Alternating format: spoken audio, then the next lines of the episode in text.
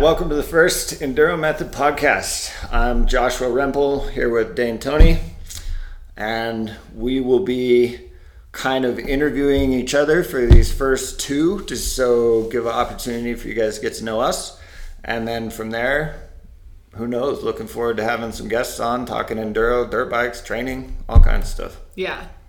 So we're just here to share some knowledge and uh, experiences with everyone.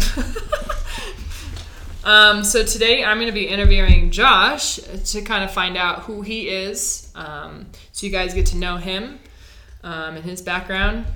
So Josh, um, tell us about where you grew up. Right. So I grew up uh, in a little town called Auberry in California. Auberry is kind of central north to south and east to west on the east side of the Sierras. So I think it's like hour and a half or two hours south Yosemite Valley. A lot of people know that for reference. Or Fresno um, was the closest big city. So where I grew up was in the foothills. Uh, it was a great spot to grow up. Honestly, I had a lot of fun. Um, you know, grew up on like a five acre area, so it wasn't super crowded. Got to do all the outdoor things. That's also where I, I mean, I lived there for till I moved out for school. So like, I think I was 18 or 19 when I when I left, and my parents actually still live in the house I grew up in. It hasn't burned down yet. Sorry, California. Um, but so yeah, it was a great spot. Had a lot of fun. That's also where I got my first dirt bike back there. Um, 1976 XR75. Pretty awesome. Wish I still had it. But yeah, just terrorizing the ground squirrels on the five acres basically. Yeah. So tell us how you got into dirt biking. That was it. I was just, I don't know what it is. I've always loved things on two wheels regardless. So if I couldn't dirt bike or didn't have one, I was riding my pedal bike all over the place. Um, we had a long dirt road, so we we had two entrances, but we literally lived in the middle. So I think the dirt road was like a mile long, and we were half mile in one way and a half mile in the other. And so, yeah, we would just and then had a nice T there with another dirt road that went up, and enough hills that they weren't crazy hard for little kids, but hard enough to give you a challenge. Um, so pedal biked all over the place. When I finally did get a dirt bike, again, I was trying to build, you know, tracks through the foothills. I don't want to call them woods. It felt like woods. We had a couple creeks we'd go through. You know, thought they were like ravines. I go back now and I'm like, really? you thought it was like waist deep. Yeah, um, but had a lot of fun. And then, you know, as we got a little older, some of my friends got dirt bikes, and so we every weekend we'd try and finish our chores or whatever and get out there and just go ride together, just somewhere. I didn't even.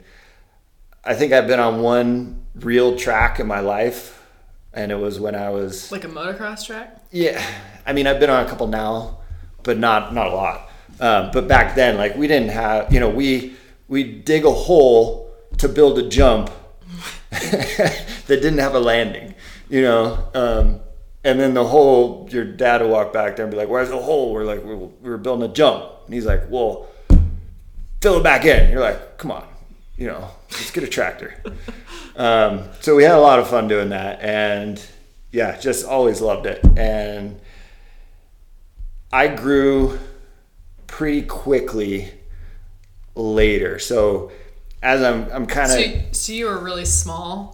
Yeah, I was pretty. I was average. I wasn't super You should small. tell people how big you are now in case they don't know. Yeah, so I'm 6'4", 225, 220. Um, yeah, so on the larger side, pretty tall. But I was I was medium or average, I would say, through like probably sophomore, junior year. Of high school. I mean, I was on the taller side, but I wasn't like super tall. Like I grew a lot after high school too. But I grew a whole bunch right after I got my dream bike. So like, So like, was- nice new bike, and then yeah, eighth eighth grade, I got a 19, and this was like 95. So in 1995, I got a 1994 YZ80. I mean, this was like, it couldn't get any better. And and within like six months, it looked like I don't even know. It's just a clown riding a tiny little bicycle. um, so, and then high school hit, uh, sold the bike, and then kind of team sports took over for a long time. So I was a football, basketball, baseball athlete. Um, played that through through high school, all three, well, ish. And then after high school, uh, kind of tried to play a little football. Didn't really work out. I wasn't terribly inclined to go to class, so that didn't help for being uh, eligible to play football.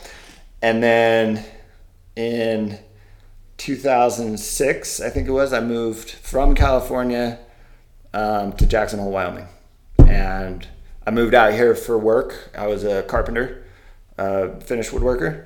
So came out here to do cabinetry.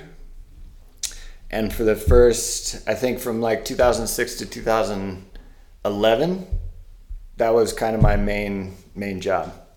And so I was working in a cabinet shop. I think it was around 2008 or so. My coworker, uh, who just met, you know, and we were like a weekend, and he's like, "Hey, do you uh, do you dirt bike?" I was like, "I used to. I used to love to ride motorcycles." He's like, "You should get a dirt bike." I was like, "Yep, probably should." So started looking around some classifieds. Went to a local um, moto dealer. Yeah, picked up a KTM 300, and so What year? it was a 2005 300. Uh, got a screaming deal on it, and Was it like twelve hundred bucks or something? I got it for two thousand dollars. Oh. But but I mean, this was only 2010. It was yeah, it was great, and so got that. Started to ride some, not a whole lot. I mean, that's the thing. Like looking back, I'm kind of kick myself for all the time wasted. I could have been out there getting some more hours in, but um, you know, kind of did some. Did, we get like four months of riding time here.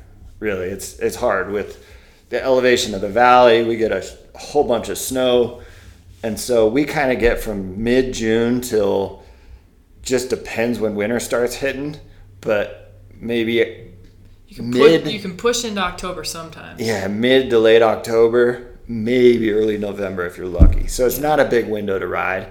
And so when you when you can, you really need to pack it in. Let's just say I wasn't packing it in very well. And then the whole um, CrossFit and competing of CrossFit and training, which you know, of course, we'll get into at some point, uh, was taken over, and that really cut into my dirt biking time because of injuries, uh, potential injuries, and stuff like that, and the need just to be training all the time to try and compete at a level that you need to try and be at to compete with there. And so it wasn't until probably, I think it was 2017, um, that we that I kind of really focused on on riding more. And so I'd say from 2017, it's still been a pretty steady progression for us. Every year we kind of log more hours, try and arrange our life a little bit more toward getting more time on the bikes because it's just something we love to do. What, why is it that you like riding so much? Tell us about that. That's a hard question. Honestly, it's so many things. Um, I can go ride and not think about anything else except, except exactly what I'm trying to do and like come out of this. I mean, I, I call it essentially a flow state. I don't, there's nothing that I've ever done in my life that I get, I can get into a flow state like I can on a dirt bike. I mean, I'll get them training, honestly. Um, uh, mountain biking, uh, like there's something to that works for me on wheels that just like lights that up. Tell us about how CrossFit meshed, like how that whole transition happened, or how it like how they relate. Complement each other. Yeah, thank you. um, yeah, so for me, when I uh, training's always been a big part of my life too. Like I would say, it's dirt bikes and then training, and I think those two things combined have helped save me somewhat from myself. And so, in eighth grade, I got my first weight set, and literally from that time on, I've been lifting weights at some point throughout. Whether it, and it's always been geared toward performance It's never been about necessarily aesthetics, even though that's a can be a good bonus, but it's always been about being able to do the things I want to do better. Um, and so having done that from a young age and then trying to seek out people who could help me on that journey has always been a big big part so i mean i remember my junior high school i was a quarterback and my my i got my center my wide receiver to come i say my but anyways on the team to come with me three days a week we drove an hour and a half each way to train with this guy um, that we knew was a good strength coach and so it was a three hour round trip. We did it three times a week for like two months through the summer. And that was the first time I'd ever done any Olympic lifting. So he knew a little bit the snatch and clean and jerk. So that was my first introduction to that.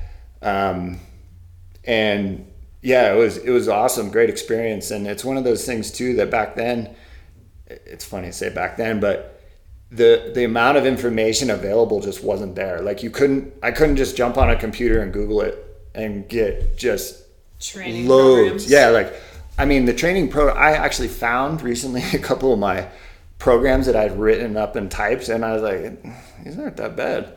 From like how old were you? Like early high school, No at way. least. Yeah, and but it was, you know, that was like gold.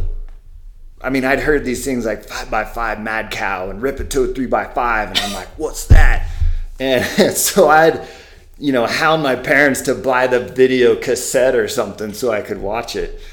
And um, yeah, it was just, it's always been a big part of my life as well. And then through high school, you know, I was a kid uh, who was like building things to go train. So I had built these plyo boxes that I could go jump on out by my basketball hoop. So I'd go shoot and then jump on boxes and go shoot. And I built this wooden sled that I'd drag up and down and do sprints on the road. And uh, it's just always fascinated me. And I've loved the fact that you can, these things are basically free. Like you can improve yourself constantly. Um, just takes a little bit of discipline, maybe, or I don't know. Got a goal out there? Go get it. Yeah, I love it. That's awesome. Um, going back to like uh, just dirt biking, you got into racing recently. Tell us about that. Yeah, I've always needed, uh, I think, some type of outlet for me. It it just helps me focus on things. So I think I was a little, honestly, I was a little lost from like after the football thing didn't work out up until I competed. Uh, Until you met me. yeah, exactly. um, so like from from me from football not working out up until finding that gym in in Jackson, Wyoming when I moved there, uh, Mountain Athlete, Mountain Mountain Tactical Institute. Uh, that gave me a competitive or uh, vice or whatever you want to call it again, and that was huge because I was kind of drifting and I, I didn't really have any direction and I really needed some, and so that really helped me give get some focus. And then from there, once I'd been doing that long enough, CrossFit was kind of getting bigger in 2011. Like, uh, yeah, 10, uh, and every year it was bigger. 11 was bigger, 12 was bigger, and then Monumentally bigger. yeah, it was huge, and and I started to be like, well, I could do what those guys can do.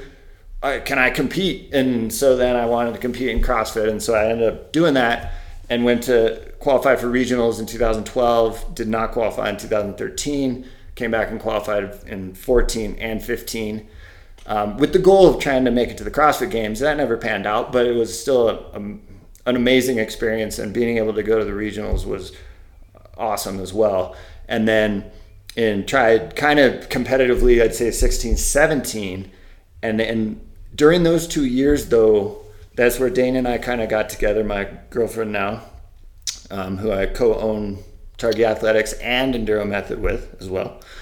And so 2012. we- yeah, we started dating in 2012, but we started riding together Yeah. In like 2014 well, I mean, ish. we had. I think. I, I bought my bike in 2013. Okay. So, but I mean, I, I think we only rode like I rode uh, the four by four track. Yeah, we were doing a lot of two track.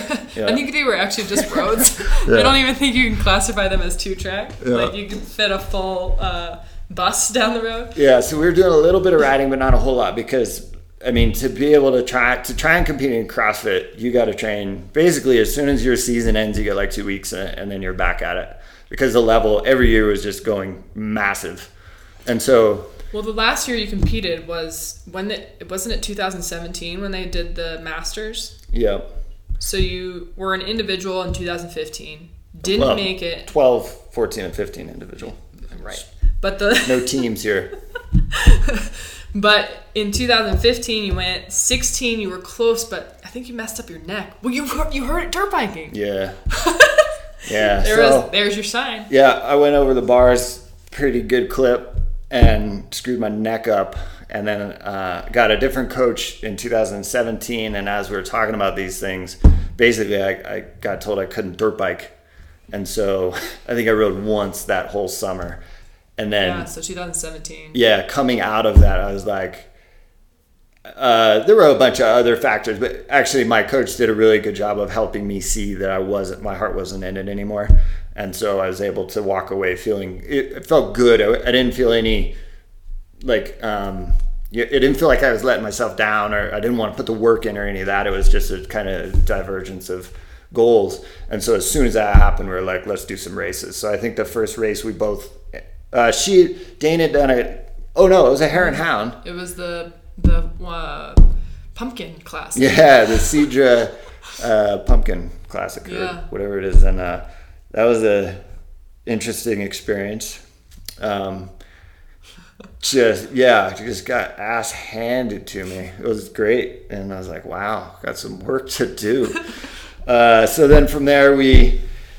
I think that same year we did Idaho City 100 for the first time. was yeah. So we, that was October of 2017. Yeah. And then uh, we did Idaho City that following year in 2018. Yep.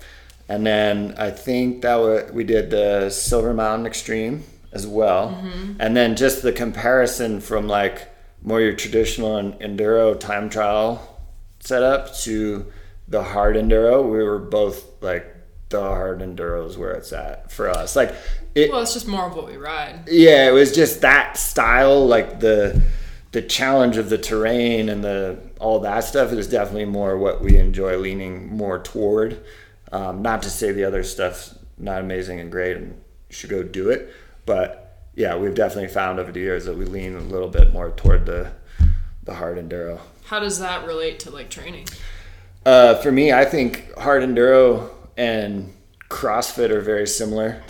Uh, I like the comparison because I think in cro- CrossFit, it's just a grunt. It's a lot of hard work to begin with, right? And and CrossFit pulls all these specialties into one kind of thing. So you got to be proficient at Olympic weightlifting. I mean, if you're trying to compete at a high level in CrossFit, your your Olympic weightlifting is almost to where you're qualifying for like American Open or nationals, right? So pretty high level Olympic lifting, but you're not the best at it. You're yeah, you're okay. You get B platform maybe, and and then gymnastics, right? Again, you're nowhere near as competent as even probably a high level.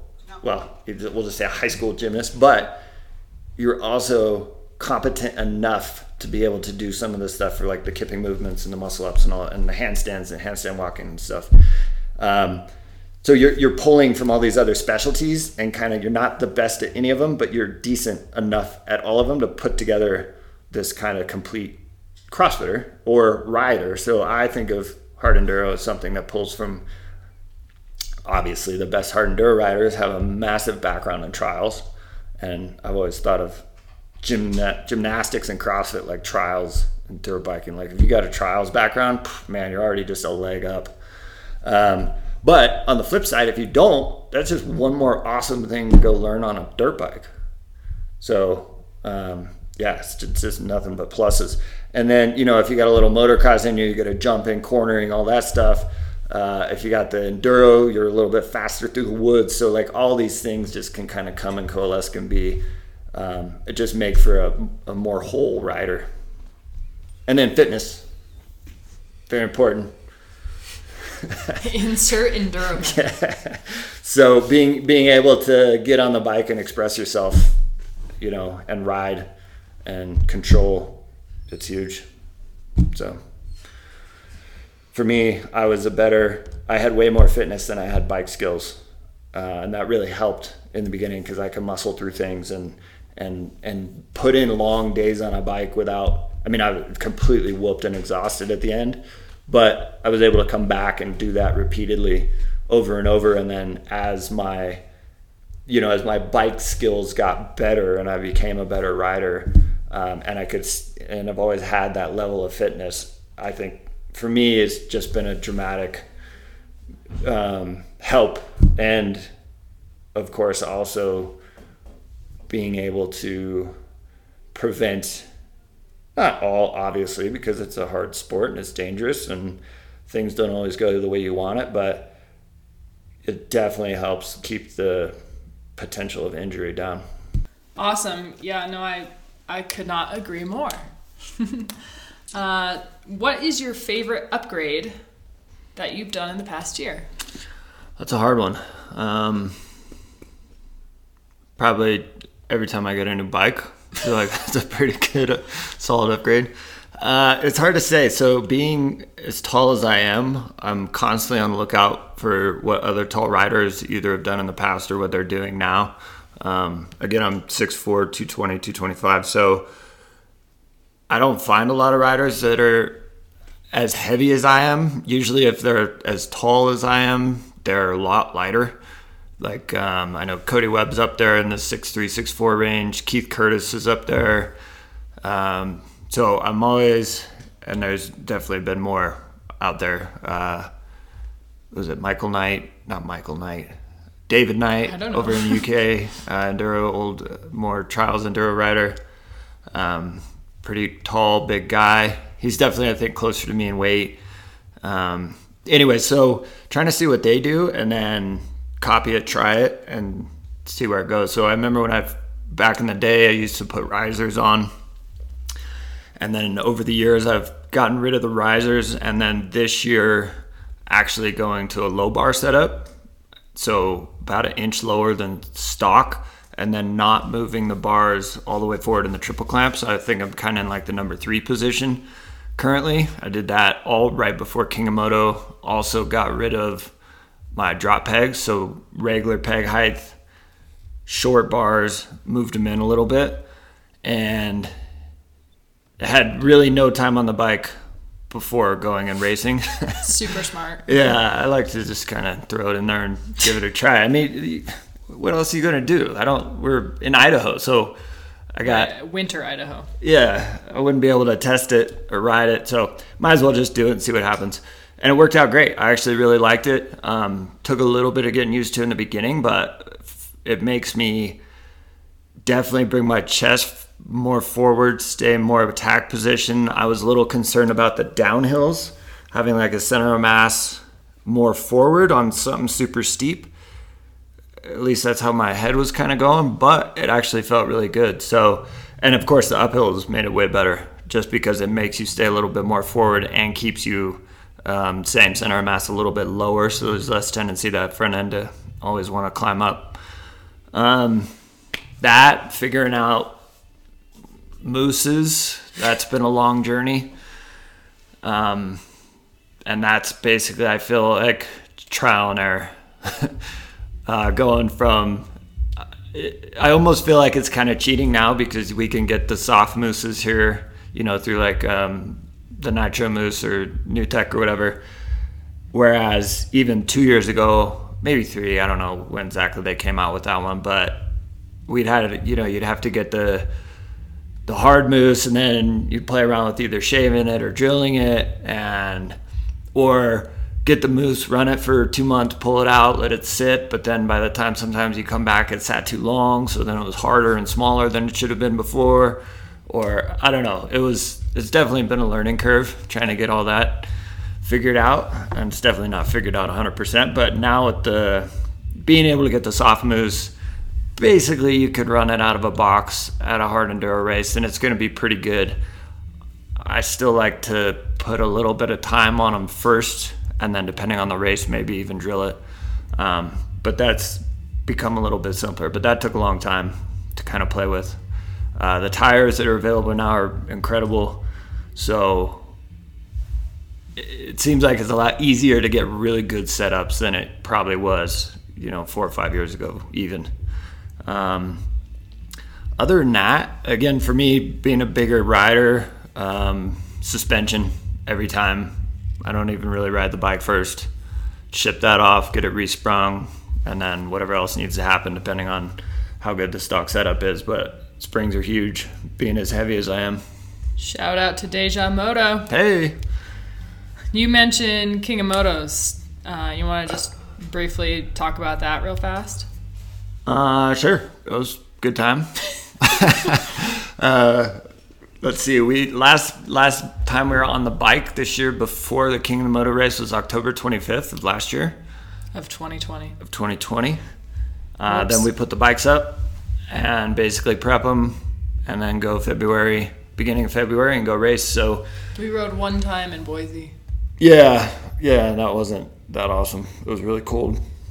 And um, so, yeah, it's kind of coming out there off the couch and go race. And I remember being halfway through the time trial, the first like six mile loop, and just being like, I don't even want to be here. This sucks. and then after you probably like mile four, kind of started to warm up a little bit, feel a little better. Uh, finished the time trial, um, got into the first first heat for the start or first wave, um, and then yeah, I think it was like two hours after the finish the time trial, started the main race, and yeah, it was a lot of fun. It was uh, the course was definitely I'd say easier than last year, but it's King of the Moto, so like nothing really flows. You're just getting beat up for um, however long you're out there. Uh, this year it was a 14 mile course and it was two laps to finish for time essentially. And um, yeah, I didn't think there was anything that was. I thought last year's course definitely had more technical sections. This year there wasn't anything that was super crazy at all.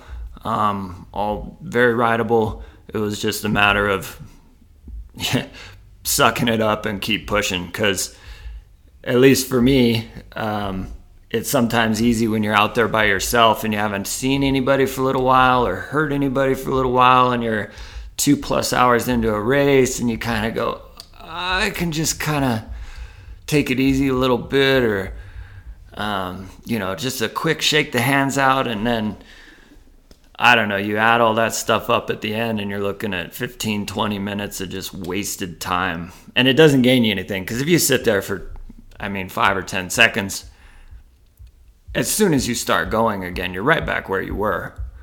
so it's kind of time wasted. You know, if you're, I feel like it'd be a better bet to just keep, keep grinding and keep, keep cruising and then stop for 30 seconds and take a bite of food and drink water and, and if you break those rest periods into one maybe a little bit longer one but don't let yourself do a bunch of short ones you're gonna have a better outcome at the end it's that part of it is very relatable to like a typical crossfit WOD or something because if you're doing an AMRAP style, right, which would be like as much work as you can do in a certain duration of time,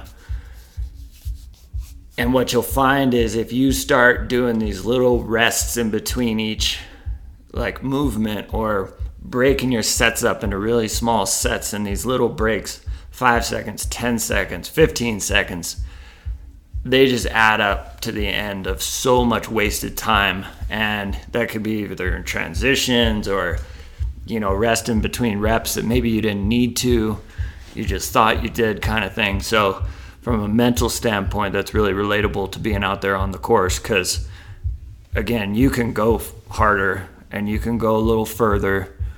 Maybe not super fast, but you can always get a little more. So, keeping that in mind when you're out there, it's gonna it's gonna save a lot of time because once the race is done and you start looking at the scoreboard, you're gonna want to keep as much of that time as possible. Yeah. Well, thanks for that. Um, so, next question Where do you feel you are the strongest when it comes to riding? Or fitness, or life, or whatever. we could take this whatever way. Um, strongest on the bike. Um, I think I think I've had a decent amount of. Um, I think I'm somewhere in the middle. I got more weaknesses than I got strengths for sure. I think I'm pretty good at assessing um, terrain fairly quickly and picking picking good lines. Uh, I think I'm pretty good at not getting over anxious or like super keep it cool. Yeah, like a level head. Um, I push myself, but I also try not to do stupid things. Um, well, there's like, you know, if, if you're if you're at a level, let's say you're um, you're at a level that you could you could potentially try this, uh, like kind of sketchy cliff, right? Like the Jersey barrier. Well, that's a different story. but if it's like five to ten percent outside your, let's say your skill level, depending on how exposed it is, maybe that's probably a good, a good range to push yourself, and and maybe attempt it. Right now, if that's twenty to thirty percent outside your skill level, that's not something you should be doing yet and so there there's levels of um, stupidity, I would say, uh, that are good and bad. So I feel like I'm pretty good at staying like staying within that level of um, like learning. I would I would call you know I'd say five five percent outside your comfort zone is a great spot to always be pushing mm-hmm. because you're gonna build confidence. Sometimes you'll make it, sometimes you won't. But when you start pushing into that higher level percentage outside of where you should be, not only is the potential for injury higher, but the um, when you're constantly failing at things, you're not able to build confidence there either. Yeah, that's a great point. Where are you the weakest? What is a weak point for you? Um, I mean, oh, like what course, right? uh, I think the thing I'd put I'd phrase it this way instead of saying this is where I'm weakest, this is where I'd like to grow the most. Oh, yeah. Yeah, I'd like to up my trials game for sure, and it's a lot of fun. I started doing a lot more last year. Uh, did some local competitions and stuff, and it's a blast. Awesome. Well, this has been fun. I really hope everyone gets or has gotten to know you a little bit better. One of the the other half of the of the persona behind Enduro Method. um, Anything else you want to leave with the listeners? No, I'm uh, looking at looking forward to uh, continuing to do this yeah. with you, Dane, and um, yeah, putting out some good info and excited to see where this podcast can go. Yeah, we're excited. All right. Well, thanks for listening and thanks for tuning in. However, you close the podcast, this is our first episode, and we'll be back uh, with another one shortly. We hope you guys enjoyed, and we'll catch you next time.